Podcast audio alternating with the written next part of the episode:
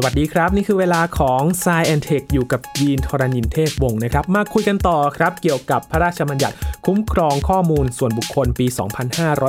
2562 หรือว่า PDPA นะครับ วันนี้จะมาคุยกันต่อเนื่องนะครับ หลังจากที่เราพูดถึงกรณีว่าเอ๊ะข้อมูลของเราเนี่ยนำไปใช้ที่เป็นข้อมูลส่วนบุคคลเนี่ยมันมีอะไรที่เราสามารถเรียกร้องหรือว่าขอร้องให้ มีการนำลงจากระบบอินเทอร์เน็ตบ้างนะครับ วันนี้จะมาคุยกันต่อนะครับ มีทั้งสิทธิ์ที่เราสามารถทำได้เกี่ยวกับข้อมูลรวมถึงเคสอื่นๆนะครับ ว่าพอมีพรบตัวนี้ออกมาเนี่ยจะคุ้มครองอะไรเราบ้างเกี่ยวกับข้อมูลส่วนบุคคล คุยกันต่อครับ กับพี่หลามเจ๊กกัวไอทีใน s c i e n t e c h ตอนนี้กับ PDPA ตอนที่ 2 ครับ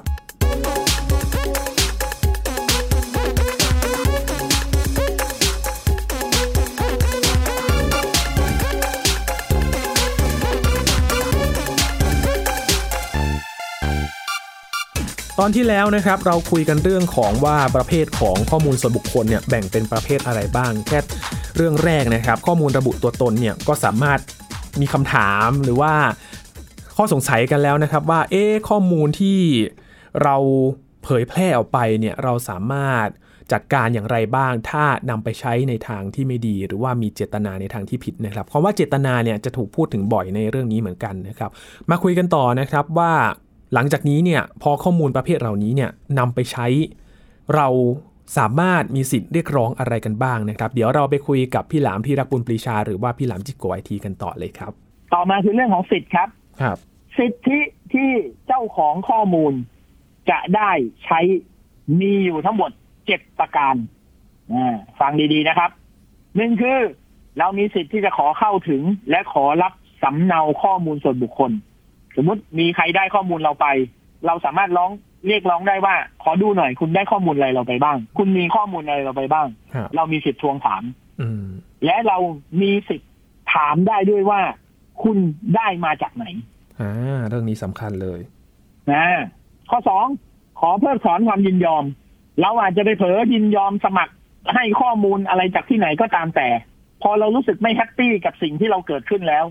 เราสามารถไปขอเพิกถอนความยินยอมนั้นได้ ครับ สถานะเปลี่ยนทันที สมมุติผมให้คุณยีน คุณยีนอาจจะเป็นคนดี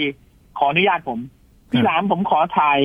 ภาพพี่หลามตอนหัวเราะหน่อยได้ไหมครับ อืม ผมก็ยินดีผมอนุญาต ผมอนุญาตไปแล้วนะ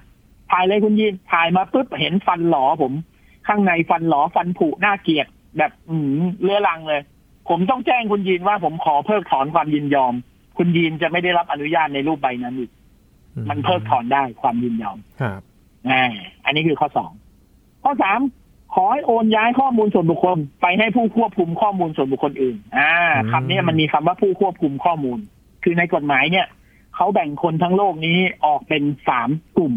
ครับ กลุ่มแรกคือเจ้าของข้อมูลก็คือเราทั่วไป คนทั่วไปที่เป็นเจ้าของข้อมูล กลุ่มที่สองคือผู้ควบคุมข้อมูล ก็คือคนที่เก็บข้อมูลจากเราไป จะเป็นบริษัทห้างร้านเว็บไซต์ จะเป็นบริการต่างๆ สถานที่ราชการหน่วยงาน เอกชน ได้ข้อมูลส่วนบุคคลเราไปเนี่ย คนเหล่านี้คืออยู่ในตำแหน่งของผู้ควบคุมข้อมูล ครับ คนเก็บข้อมูลเอาไปเก็บ คนกลุ่มที่สามคือผู้ประมวลผลข้อมูล ก็คือคนที่เอาข้อมูลไปใช้ โลกนี้จะมีคนอยู่แค่สามชนิดนี้เท่านั้น อืม สำหรับกฎหมายฉบับนี้ ครับ เพราะฉะนั้นในข้อสามเนี่ย เราจะขอให้ผู้ควบคุมข้อมูลโอนย้ายข้อมูลของเราไปให้ผู้ควบคุมข้อมูลอื่นได้ เช่น คุณยีนสมัครกับสนามกอล์ฟข้างบ้านไว้ แล้วคุณยีนบอกว่า มีสนามกอล์ฟอีกอันหนึ่งมาเปิดข้างๆ เราจะขอให้คุณย้ายข้อมูลเราไปให้อีกเจ้าหนึ่งด้วยได้ไหมเราจะได้ไม่ต้องไปสมัครให้เสียเวลาทำได้ เราขอให้เขาโอนย้ายได้ อืม นะครับ ครับ สี่ขอคัดค้านในการใช้ข้อมูลส่วนบุคคล มีคนโทรมาหาคุณยีนครับ สวัสดีค่ะดิฉัน ขอเสนอประกันชั้น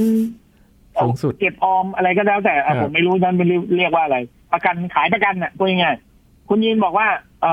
อได้เบอร์ผมมาจากไหนครับคำถามแรกเนี่ย มันคือข้อหนึ่งคือขอเข้าถึงและขอรับข้อมูลส่วนบุคคล ครับ ถ้าเราถามเขาต้องตอบ จากนี้ไปเนี่ยเวลามีใครโทรมาหาเรา ถ้าเราสงสัยว่าเราไม่รู้จักเขาเขาได้เบอร์เรามาจากไหน เราถามว่าเขาได้เบอร์มาจากไหนเขาต้องตอบ ถ้าเขาไม่ตอบเขาผิดกฎหมาย อืม ตอบไม่ได้ก็คือผิดเลย ใช่ ถ้าคุณแสดงที่มาที่ไปของการมาไม่ได้แสดงว่าที่มาที่ไปของข้อมูลนี้คุณได้มาโดยไม่ถูกต้อง ครับ จะผิดกฎหมายนี้ในโดนโทษปกครองทันที อืม ครับ เสร็จแล้วก่อนที่คนเหล่านั้นจะโทรมาขายบริการอะไรก็ตามแต่ เขาต้องขออนุญาตเราก่อน ทีนี้นะเปลี่ยนไปแล้วนะโทรมาถึงสวัสดีค่ะ ต้องบอกชื่อนามสกุลก่อน ดิฉันชื่อนางสาวสมศรีสี่สองสองอานะคะ จากบริษัทนี้บริษัทนี้ จะขออนุญาต ขายแพ็กเกจประกันภัยอันนั้นนี่นี่นี่นี่กับทางที่คุณพี่จะอนุญาตไหมคะเขาต้องพูดแบบนี้เลยนะ ครับ แล้วถ้าคุณยีนบอกว่า ผมไม่อนุญาต คือผมไม่ต้องการคุยโทรศัพท์กับคุณ ผมไม่ได้ต้องการจะรับฟังคุณ มันคือข้อสองขอเพิกถอนความยินยอม อืม ถ้าคุณยืนบอกว่าไม่อนุญาต คุณอาจจะเคยได้ข้อมูลผมไปด้วยวิธีอะไรก็ตามแต่ ครับ แต่ตอนเนี้ยผมไม่อนุญาตแล้ว เขาคุยต่อไม่ได้นะครับ อืม คุยต่อนี่ผิดเลย ครับ ถ้าจะโทรมาอีกรอบ ก่อนวางสายคุณยินอย่าเพิ่งให้เขาวางด้วย ครับ คุณยินอย่าเพิ่งให้เขาวางด้วยคุณยินบอกว่า ผมขอคัดค้านการใช้ข้อมูลของผม อืม ก็คือข้อห้า ข้อสี่และข้อห้า ข้อ ครั ห้า บ คือ ขอให้ลบข้อมูลส่วนบุคคลออกด้วย ผมขอคัดค้านการติดต่อเข้ามาหาของหน่วยงานคุณ แล้วผมขอให้คุณลบข้อมูลส่วนบุคคลผมออกให้หมด ชื่อเบอร์โทรผมลบออกด้วย อืม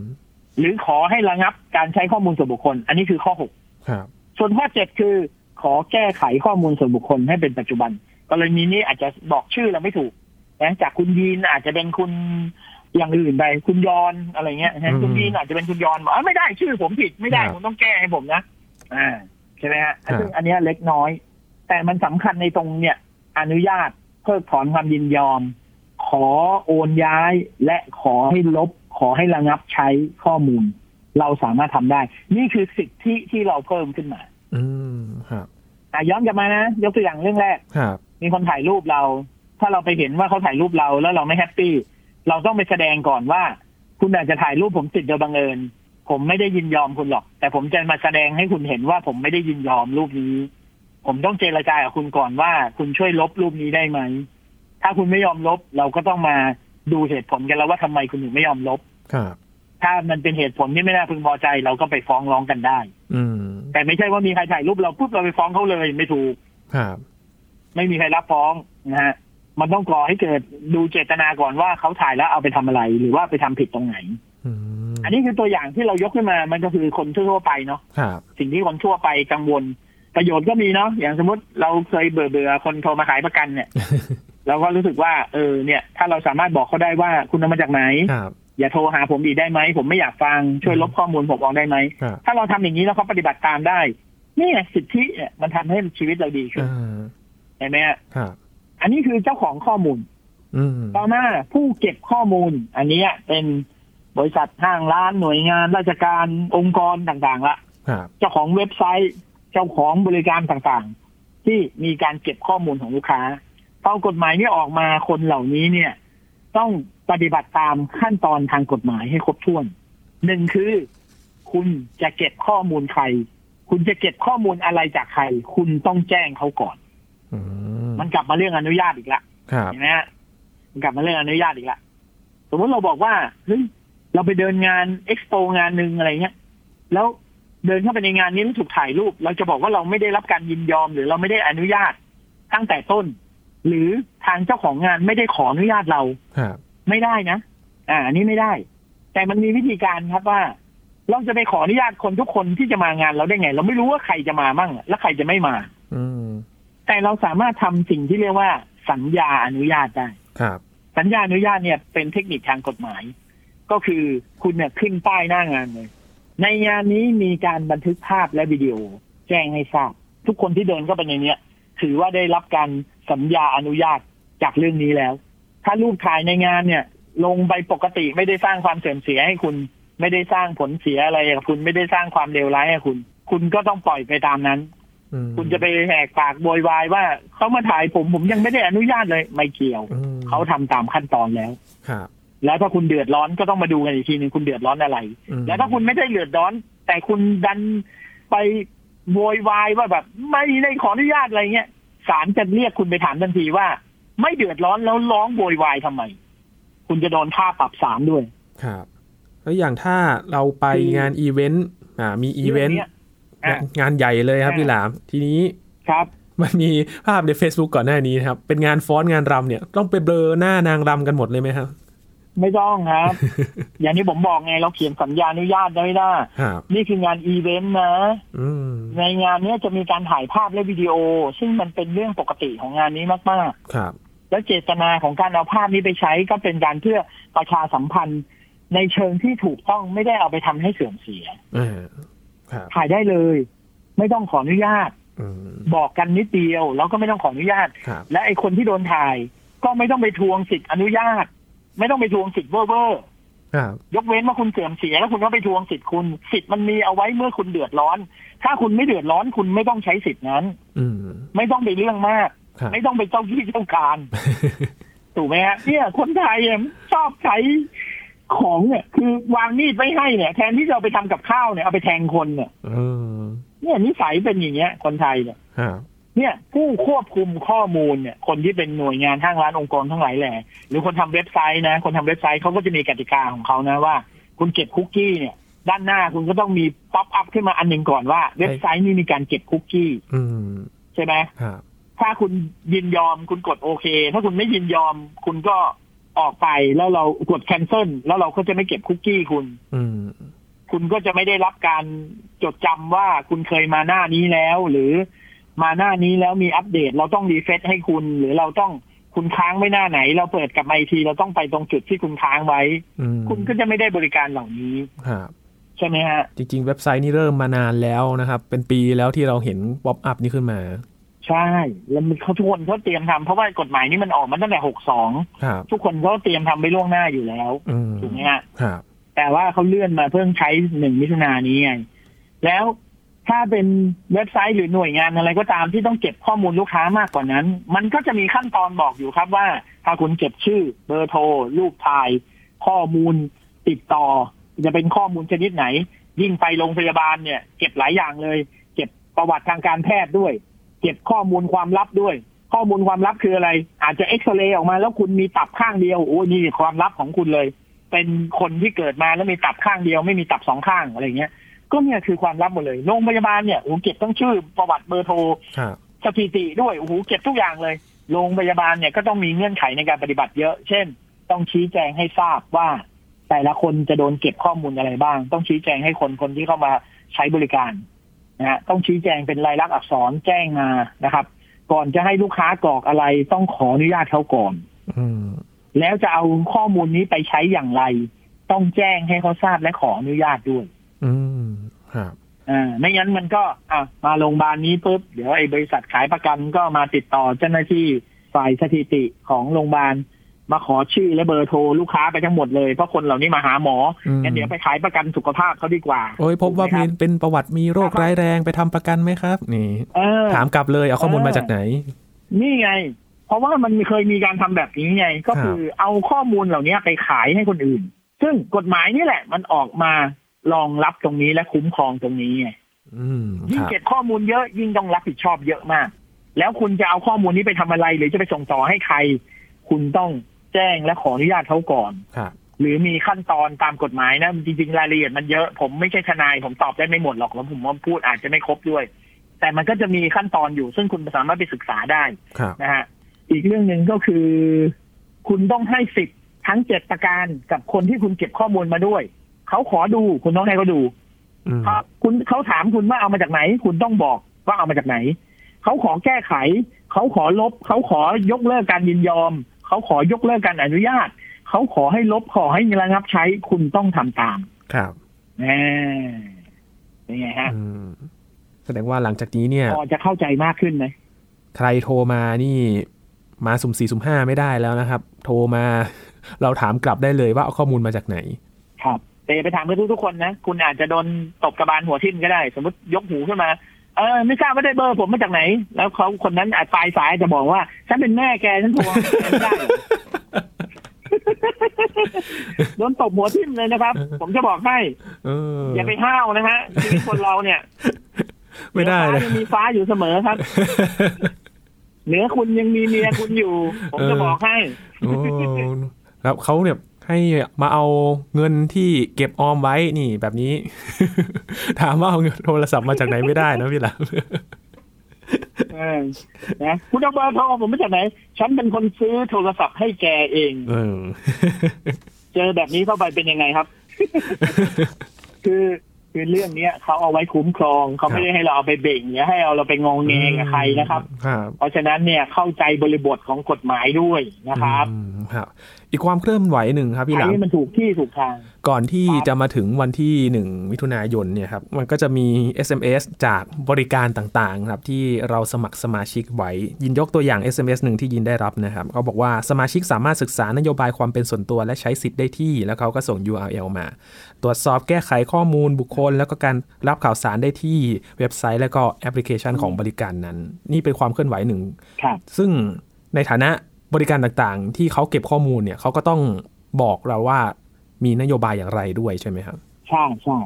ในนโยบายอะคือสัญญาอนุญาต ครับ เพราะว่าอย่างที่ผมบอกไงเราไปขออนุญาตทุกคนไม่ได้หรอก อืม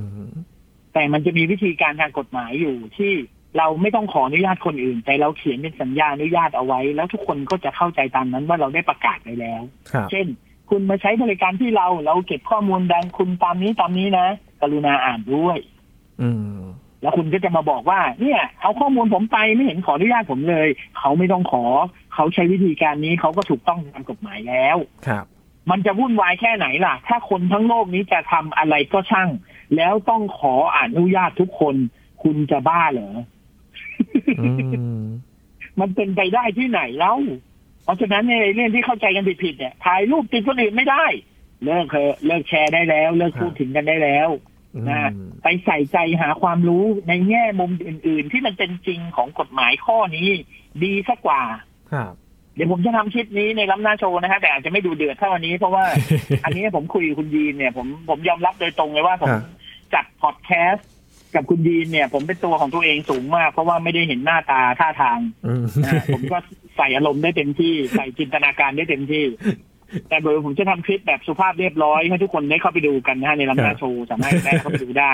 นะครับก็น่าจะออกหลังจากรายการนี้สักวันสองวันนะครับ ก็ตามไปดูกันได้ ครับ แล้วก็จะอธิบายแบบนี้แหละ อธิบายแบบนี้เลยสำหรับคนที่คุณอาจจะฟังรอบเดียวแล้วไม่เข้าใจ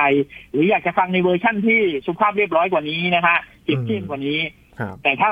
มาฟังผมกับคุณยีนเนี่ย อันนี้ถือว่าฮาร์ดคอร์ เลยนะฮะ เป็นเขาเรียกอะไรอ่ะเป็นเป็นดาร์ฟดาร์ฟอีดิชั่น แต่ได้ความรู้เหมือนกันนะฮะอันนี้ เออแต่รู้เรื่องเท่ากันรู้เรื่องเท่ากันนะฮะ อืม ตรงไปตรงมาเหมือนกัน แต่ว่าอันหนึงอ้อมค้อมอันนี้ไม่อ้อมค้อม ครับเอ่อมันมีอีกอันหนึ่งครับพี่หลามกล้องวงจรปิดครับ อันนี้เขาก็อธิบายมานะครับ อ่า ว่าอย่างกล้องวงจรปิดที่อยู่ในบ้านเนี่ย ไม่จำเป็นต้องติดป้าย บอกว่าอ่ามีกล้องวงจรปิดนะ แต่ว่ามันเป็นเพื่อความปลอดภัยในตัวเจ้าของบ้าน อันนี้เนี่ยสามารถทำได้ กรณีที่เอาไปจับขโมยเนี่ยไม่เป็นไร แต่ถ้ามีคนผ่านไปผ่านมา ไปซูมเขาเอาไปโพสต์ แล้วก็เอาไปแบบว่าวิพากษ์วิจารณ์แบบนี้เนี่ย ถือว่าเข้าข่ายความผิดเลยใช่ไหมครับพี่หลาม อธิบายอย่างนี้ครับกล้องวงจรปิดที่อยู่ในบ้านเรา ครับ ในบ้านเราเนี่ยเขตพื้นที่ส่วนตัวเรา ใครก็ตามที่เข้ามาในบ้านนี้ ถือว่าคุณได้อนุมัติในสัญญาอนุญาตโดยอัตโนมัติ อืม เพราะคุณเข้าไปในพื้นที่ส่วนตัวของ ครับ คนอื่นพอคุณเข้าไปปุ๊บเนี่ย สิทธิของคุณเนี่ย มันกลายเป็นสิทธิของคนอื่นด้วยทันที ครับ เพราะฉะนั้นคุณจะไปเบ่งในพื้นที่เขาไม่ได้ อืม เขาก็มีสิทธิ์ถ่ายในบ้านเขาแต่เขาก็ไม่มีสิทธิ์เอาไปละเมิดคุณข้างนอก อ่า ถูกไหมฮะ ครับ เช่นเดียวกัน มันจะมีกรณีที่ว่ากล้องวงจรปิดหันออกไปหน้าบ้าน เพื่อดูว่ามีใครมาหน้าบ้านบ้างตรงนั้นเป็นพื้นที่สาธารณะเป็นถนนในซอย เป็นถนนฟุตบาทเป็นทางเดินทางเท้า ถ้าคุณทำแบบนั้น คุณต้องมีสัญลักษณ์อันหนึ่ง ซึ่งมันเป็นสัญญาอนุญาตเหมือนกัน ครับ สัญลักษณ์เนี่ยเป็นรูปกล้องวงจรปิด บอกว่าระบุชัดเจนว่าตรงนี้มีการถ่ายว่องกล้องวงจรปิดนะ ถ้าคุณเดินผ่านตรงนี้ คุณจะเข้าไปอยู่ในกล้องนั้นนะอันเนี้ยเปรียบเสมือนการขออนุญาตในแบบสเต็ปง่าย ๆ เพราะไม่งั้น ผมไปไหนไม่ได้เลยนะ ผมต้องนั่งหน้าบ้านผมทั้งชีวิตอ่ะ คนเดินผ่านหน้าบ้านผมผมต้องบอกว่าเออขออนุญาตนะครับกล้องวงจรปิดถ่ายอยู่เออขออนุญาตนะครับกล้องวงจรปิดถ่ายอยู่ แล้วผมจะทำมาหากินอะไรล่ะคุณบีน อืม ผมนั่งพูดกับคนทั้งคนทุกวันทั้งวันเนี่ยผมก็บ้าสิครับ มันต้องมีวิธีการทางกฎหมายที่จะบ่งบอกว่า เออ อันเนี้ยเป็นสัญลักษณ์ของการขออนุญาตนะ เป็นรูปกล้องวงจรปิดมันจะมีสัญลักษณ์อยู่ ไปหาดูกันได้นะครับ เป็นรูปกล้องแล้วก็มีแบบว่า เหมือนเป็นสัญลักษณ์สีเหลืองอะไรเงี้ย เราเอาสติกเกอร์นี้หรือป้ายนี้ไปติดตรงบริเวณที่มีกล้องอยู่ แค่นั้นเอง ถือเป็นการแจ้งให้ทุกคนทราบแล้วว่าบริเวณนี้มีการถ่ายภาพอยู่ ครับ แต่ เจ้าของที่ถ่ายไปเนี่ย ก็ไม่ใช่ว่ามีสิทธิ์ในภาพนั้นร้อยเปอร์เซ็นคุณก็เอาไปโพสต์สร้างความเสื่อมเสียคนอื่นไม่ได้อยู่ดี เพราะว่ามันก็ไปเข้าข่ายกฎหมายข้ออื่น เช่นหมินประมาททำให้เสื่อมเสียใช่ไหมฮะ ครับ เนี่ยมันมีอย่างอื่นครอบคลุมอยู่แล้ว คือ อืม ถามว่าถ่ายได้ไหมถ่ายได้ ต้องบอกเขาไหมต้องบอก แต่บอกด้วยวิธีนี้ ไม่ใช่ว่าต้องไปขออนุญาตทุกคนเห็นไหมคนเนี่ยชอบเข้าใจคำว่าขออนุญาตใหม่นี่ผิดอ่ะ อืม เข้าใจผิดตลอด ครับ ใครมันจะไปนั่งขออนุญาตกันได้ทุกเรื่อง ทุกเวลาตลอดเวลามันทำได้ที่ไหนล่ะ แต่มันต้องมีวิธีการที่มันถูกกฎหมายวิธีการทดแทนไง ครับ เช่น อ่า มีป้าย มีสัญญาอนุญาต มีกฎระเบียบข้อบังคับ มีการชี้แจง มีการแจ้งเตือน เนี่ยสิ่งเหล่านี้มันคือทางออกของกฎหมายหมดเลยที่เขาเตรียมมาไว้แล้ว เราก็แค่ทำให้ถูกต้องแค่นั้นเอง เช่น เรามีกล้องหันมาหน้าบ้านอันหนึ่ง เราก็เอาป้ายนี้ไปติดตรงบริเวณนั้น เป็นการแจ้งเตือนให้คนรู้ว่านี่มีการถ่ายนะ ส่วนในบ้านเราเราไม่ต้องขออนุญาตใคร คุณเดินเข้ามาผมถ่ายเลย สิทธิของผม แต่ผมไม่มีสิทธิ์ละเมิดคุณ ครับ นะต้องมีแต่ ต้องมีแต่ มีท่า มีหาก ครับ ถึงจะครบถ้วนตามกฎหมาย อืม เป็นคำที่ปรากฏในกฎหมายนะครับ มีข้อ เอ้ย ยกเว้นมีอะไร คุณยีนเคยสงสัยไหมเมื่อก่อนผมเคยสงสัยมาก ครับ ทุกวันนี้ผมไม่สงสัยละ ถ้าเราไปเอาพระราชบัญญัตินี้นะครับ จากราชกิจจานุเบกษานะครับ มาอ่าน เราจะไม่รู้เรื่องเลย เพราะมันจะเป็นภาษากฎหมายนะมาตราหนึ่ง ครับ แค่จะเรียกใครสักคนว่าอะไรเนี่ยโอ้โหก็ต้องอธิบายแล้วไอ้คำคำนี้หมายถึงใครบ้างแบ่งเป็นสี่ห้าข้อกว่าจะพูดเรื่องหนึ่งได้เนี่ย ต้องอลัมพบทกันประมาณสามวรรคสามพารากราฟแล้วกว่าจะบรรยายเอกสารทั้งหมด ข้อความทั้งหมดหรือเนื้อหาทั้งหมดของกฎหมายนั้นได้ ยาวเป็น PDF สิบสิบหน้าเลย ครับ ไม่มีใครอ่านรู้เรื่อง ผมเคยสงสัยนะว่าทำไมกฎหมายเขาต้องเขียนให้มันยากขนาดนั้นด้วย อืม เพราะว่าการแก้กฎหมายและการออกกฎหมายหนึ่งฉบับ มันเป็นเรื่องยากมากๆครับ อ่าต้องอธิบายให้ชัดเจนและครอบคลุม ต้องอธิบายให้มันกว้าง แล้วมันครอบคลุมในทุกๆเรื่อง ครับ มันจึงเป็นภาษาที่ยากมากๆ แล้วกฎหมายเนี่ยมันจะต้องรองรับอนาคตได้ด้วยว่า อนาคตมีอะไรเปลี่ยนไป สิ่งนั้นต้องครอบคลุมในเรื่องที่ถูกเขียนไว้ตั้งแต่อดีต ครับ เพราะกฎหมายฉบับหนึ่งมีอายุการใช้งานเป็นสิบยี่สิบปี อืม กว่าเราจะไปปรับปรุงแก้ไขมันได้อีกทีนึงเนี่ย ไม่ใช่เรื่องง่าย เพราะกระบวนกา มันจึง ร ต้องเขียนไม่รู้เรื่องแบบนี้ กว่าจะร่างกฎหมายมานี่ก็ต้องใช้เวลาเหมือนกัน ถูกคนเนี่ย ผมเคยเห็นคนในโซเชียลนะบน่นทำไมไม่เขียนไปเลยว่าทำแบบไหนผิดทำแบบไหนไม่ผิด โอ้โห ถ้าเขียนอย่างนั้นนะ ผมจะบอกให้มันไม่ใช่ PDF ยี่สิบหน้านะครับ มันจะเป็น PDF ประมาณพันกว่าหน้า อื เพราะมันต้องเขียนให้ครบทุกเรื่องบนโลกนี้เลยอะ ครับ ปวดหัวกว่าเยอะครับ อืม แล้วเขียนยากกว่าด้วย แล้วไม่จบด้วย แล้วไม่ครอบคลุมด้วยทำยังไงก็ไม่ครอบคลุม ถ้าเขียนให้ตีความเนี่ย โอ้โห ประโยคประโยคเดียวเนี่ย มีความหมาย ตีความเป็นสิ่ง เป็นการกระทำและรูปแบบต่างๆ ได้เป็นร้อยเป็นพัน ครับ มันถึงเป็นภาษากฎหมายไง อืม เราถึงอ่านไม่รู้เรื่อง เราถึงต้องไปถามทนาย เราถึงต้องไปถามผู้เชี่ยวชาญ ครับ เมื่อก่อนผมก็ไม่เข้าใจ แต่ตอนนี้ผมเข้าใจแล้วนะฮะ คนที่ไม่เข้าใจเนี่ยจะเข้าใจทันที ถ้าคุณต้องเป็นคนเขียนกฎหมาย อืม ถ้าคุณไม่ได้เป็นคนเขียนกฎหมาย คุณก็จะอยู่ฝั่งตรงข้ามนี้ตลอดแล้วคุณก็จะบ่นทำไมเขียนไม่รู้เรื่องทำไมไม่เขียนให้เข้าใจง่าย ครับ ๆลองมาเป็นคนเขียนดูบ้างสิแล้วคุณจะรู้ คุณเขียนไปสามสิบปีคุณยังเขียนไม่เสร็จเลยมันกฎหมายข้อเดียวอะ เป็นเรื่องยากเหมือนกันนะครับ เพราะว่าจะทำยังไงให้มันครอบคลุมแล้วไม่มีคำถามมากมายแบบว่าเอ้ยมีข้อทักท้วงแบบนี้แบบนี้ ที่เราเห็นเนี่ย คือมีการอธิบาย ทำยังไงให้มันครอบคลุม และทำยังไงให้มันรัดกุมและยุติธรรมสำหรับทุกคน ครับ อันเนี้ยยากมหายาก มหาศาล อืม มันจะไม่ยุติธรรมอยู่มุมเดียวเลยนะ ครับ สำหรับคนที่คนที่ไม่เคารพกฎหมาย กฎหมายจะไม่ยุติธรรมสำหรับคนที่ไม่เคารพกฎหมาย แค่นั้นเอง อืม ที่เหลือยุติธรรมหมด ครับพอมี ครับ กฎหมายฉบับนี้ขึ้นมาเนี่ยครับ เราจะได้เห็นการจัดระเบียบอะไรในสังคมหรือว่าเกี่ยวกับข้อมูลส่วนบุคคลของไทยบ้างครับพี่แหลม ก็ทุกคนก็ระมัดระวังตัวมากขึ้น ครับ หนึ่งคือเจ้าของข้อมูล คุณจะมีสิทธิในการปกป้องข้อมูลคุณมากขึ้น คุณก็ต้องระแวดระวังมากขึ้น แล้วคุณก็ต้องรักษาสิทธิ์คุณด้วย เวลามีใครมาทำอะไรไม่ดีกับคุณ คุณก็ต้องใช้สิทธินั้น เพื่อที่จะปกป้องข้อมูลและความเป็นส่วนตัวของคุณเอง ครับ ถ้าคุณเมินเฉยละเลย กฎหมายมีก็ไม่มีประโยชน์ ต่อคนที่สองก็คือคนที่ควบคุมข้อมูลก็คือคนที่ไปเก็บข้อมูลมาจากคนอื่น คราวนี้คุณจะทำอะไร คุณก็ต้องรอบคอบมากยิ่งขึ้น ต้องทำให้ถูกต้องวิธีการขั้นตอนและกฎหมายนะฮะต้องทำให้ถูกหลักการอยู่เสมอ ทำเสร็จแล้วคนอื่นก็สามารถมาใช้สิทธิ์กับกฎหมายของคุณได้ เอ้ยกับข้อมูลของคุณได้ มาเพิกถอนยกเลิกยินยอมอะไรเงี้ยทำได้หมด สุดท้ายคุณก็จะไม่มีปัญหาจากกฎหมายข้อนี้ แล้วคุณก็จะผ่านมันไปได้ ครับ คนที่เอาข้อมูลนี้ไปใช้คือผู้ประมวลผลนะครับ ได้เบอร์นี้มานะครับ ยกหูโทรหาลูกค้า เทเลมาร์เก็ตติ้งไม่ต้องยุบแผนก ไม่ต้องเลิกทำอาชีพนี้ทำต่อได้ แต่ทำให้ถูกต้อง อืมอืม ยกหูขึ้นมาขายประกันได้นะ ผมเชื่อว่าในชีวิตคนเราเนี่ย มันต้องมีสักครั้งหนึ่งแหละที่เราอยากซื้อประกันนะครับ โทรมาได้ครับ โทรมาแล้วบอกว่าสวัสดีค่ะ ดิฉันสมศรี 422R จากบริษัทประกันเบอร์ 5 จำกัด ดิฉันต้องการจะนำเสนอแพ็กเกจขายประกันกับคุณพี่ดังนี้นะครับ ดิฉันได้เบอร์คุณพี่มาจากสถาบันนี้บริษัทนี้บริษัทนี้โดยการอนุญาตของใครใครใครถูกต้องหรือไม่ถูกต้องไม่รู้พี่อนุญาตไหมคะ มันจะเป็นแพทเทิร์นนี้เลย อืม นะครับ ถ้าคุณทำแบบนี้คุณก็รอด แล้วคุณก็ทำต่อได้ คุณก็ไม่ผิด ฮะ ลูกค้าไม่พอใจคือที่ผ่านมามันเอาเปรียบกันอยู่ คนทำเทเลเซล คุณก็เอาเปรียบคนอื่นอยู่เพราะอะไรคุณไปแอบเอาเบอร์เขามา แล้วคุณมาขายของเขาเขาไม่อยากให้คุณโทรมาเขาไม่อยากฟังเขาบอกว่าไม่ต้องโทรมาแล้วได้ไหมวันหลังคุณก็ดื้อดึงโทรมาอีก คือที่ผ่านมาคุณเอาเปรียบเขาอยู่ไง แล้วตอนนี้คุณเอาเปรียบเขาไม่ได้แล้ว โลกมันกำลังรักษาความยุติธรรมอยู่ ครับ คุณจะบอกว่าคุณถูกรังแกเหรอที่ผ่านมาคุณรังแกเขามาก่อนนะ วันนี้อ่ะคุณถูกปรับให้คุณไม่สามารถรังแกคนอื่นได้ คุณร้องโวยวายเหรอถูกแล้วเหรอคุณทำถูกแล้วเหรอคุณทำดีแล้วเหรอนะยิ่งพูดยิ่งขึ้น แต่ทุกเรื่องเนี่ยมันมันอยู่ในชีวิตประจำวันของเราจริง ๆนะครับ แล้วก็คราวนี้เนี่ยต้องดูเจตนาจริง ๆ ไม่ใช่เอาไปกล่าวอ้างกันสุ่มสี่สุ่มห้าก็ไม่ได้เหมือนกันเพราะกรอบกฎหมายมันก็มีระบุอยู่ ใช่ อืมครับ เป็นเรื่อง แต่เป็นภาษาชาวบ้านเลยนะ ครับอื กฎหมายนี้ออกมาเพื่อไม่ให้พวกเราทำอะไรช่วยๆได้อีกต่อไป ครับ อืม ง่ายๆเลยแค่นี้เลย ครับ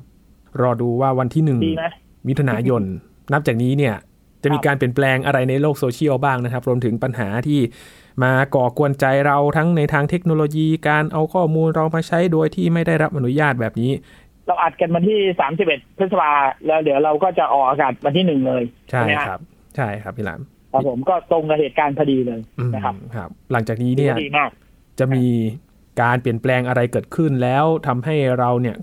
มีสิทธิมากขึ้นนะครับ ในการดูแลข้อมูลของเรานี่ถือว่าเป็นประโยชน์สำหรับเรามากเลยนะครับ ในยุคที่ข้อมูลของเราเนี่ยมันอยู่ในทั้งเทคโนโลยีต่างๆ ที่เข้าถึงง่ายขึ้น ก็ต้องมีกฎหมายมาควบคุมดูแลไม่ให้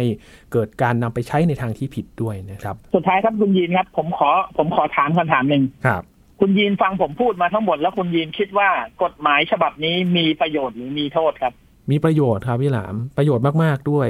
จากการที่ ครับ เราเนี่ยสามารถทำอะไรทุกอย่างบนโลกโซเชียล โดยที่ทั้งเอาจริง ๆ มองเป็นสารเตี้ยก็ได้นะครับ พี่หลามไปดูถูกคนอื่น ไปวิจารณ์คนอื่น คราวนี้เนี่ยต้องระมัดระวังมากขึ้น และตัวบุคคลนั้นๆ ทั้งคนโพสต์เอง หรือว่าคนที่ถูกแอบอ้างเองก็มีสิทธิ์ที่จะมาเรียกร้องถึงสิทธิ์ของตัวเองได้มากขึ้น ถูกต้องครับ โลกนี้จะยุติธรรมมากขึ้นครับ ครับ ผมบอกไว้เลยนะฮะคนที่เดือดร้อนกับกฎหมายนี้ มีแค่คนกลุ่มเดียวคือคนเลวเท่านั้น ครับ ครับ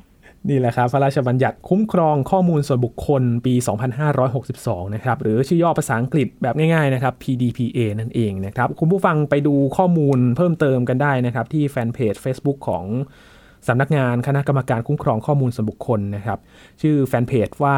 PDPC Thailand นะครับเขาก็จะมีอินโฟกราฟิกอธิบายข้อสงสัยต่างๆ ให้ไปติดตามกันได้ แล้วก็แชร์กันได้ครับ วันนี้ขอบคุณพี่หลามากๆเลยครับ สวัสดีครับ นี่คือ Science Tech นะครับ คุณผู้ฟังติดตามรายการกันได้ที่ www.thaipbspodcast.com ครับ รวมถึงพอดแคสต์ช่องทางต่างๆ ที่คุณกำลังรับฟังเราอยู่นะครับ อัปเดตเรื่องวิทยาศาสตร์เทคโนโลยี และนวัตกรรมกับเราได้ที่นี่ทุกที่ทุกเวลากับไทย PBS Podcast ครับ ช่วงนี้ยีนทรณินเทพวงศ์พร้อมกับพี่หลามจิโกไอทีลาไปก่อนนะครับ สวัสดีครับ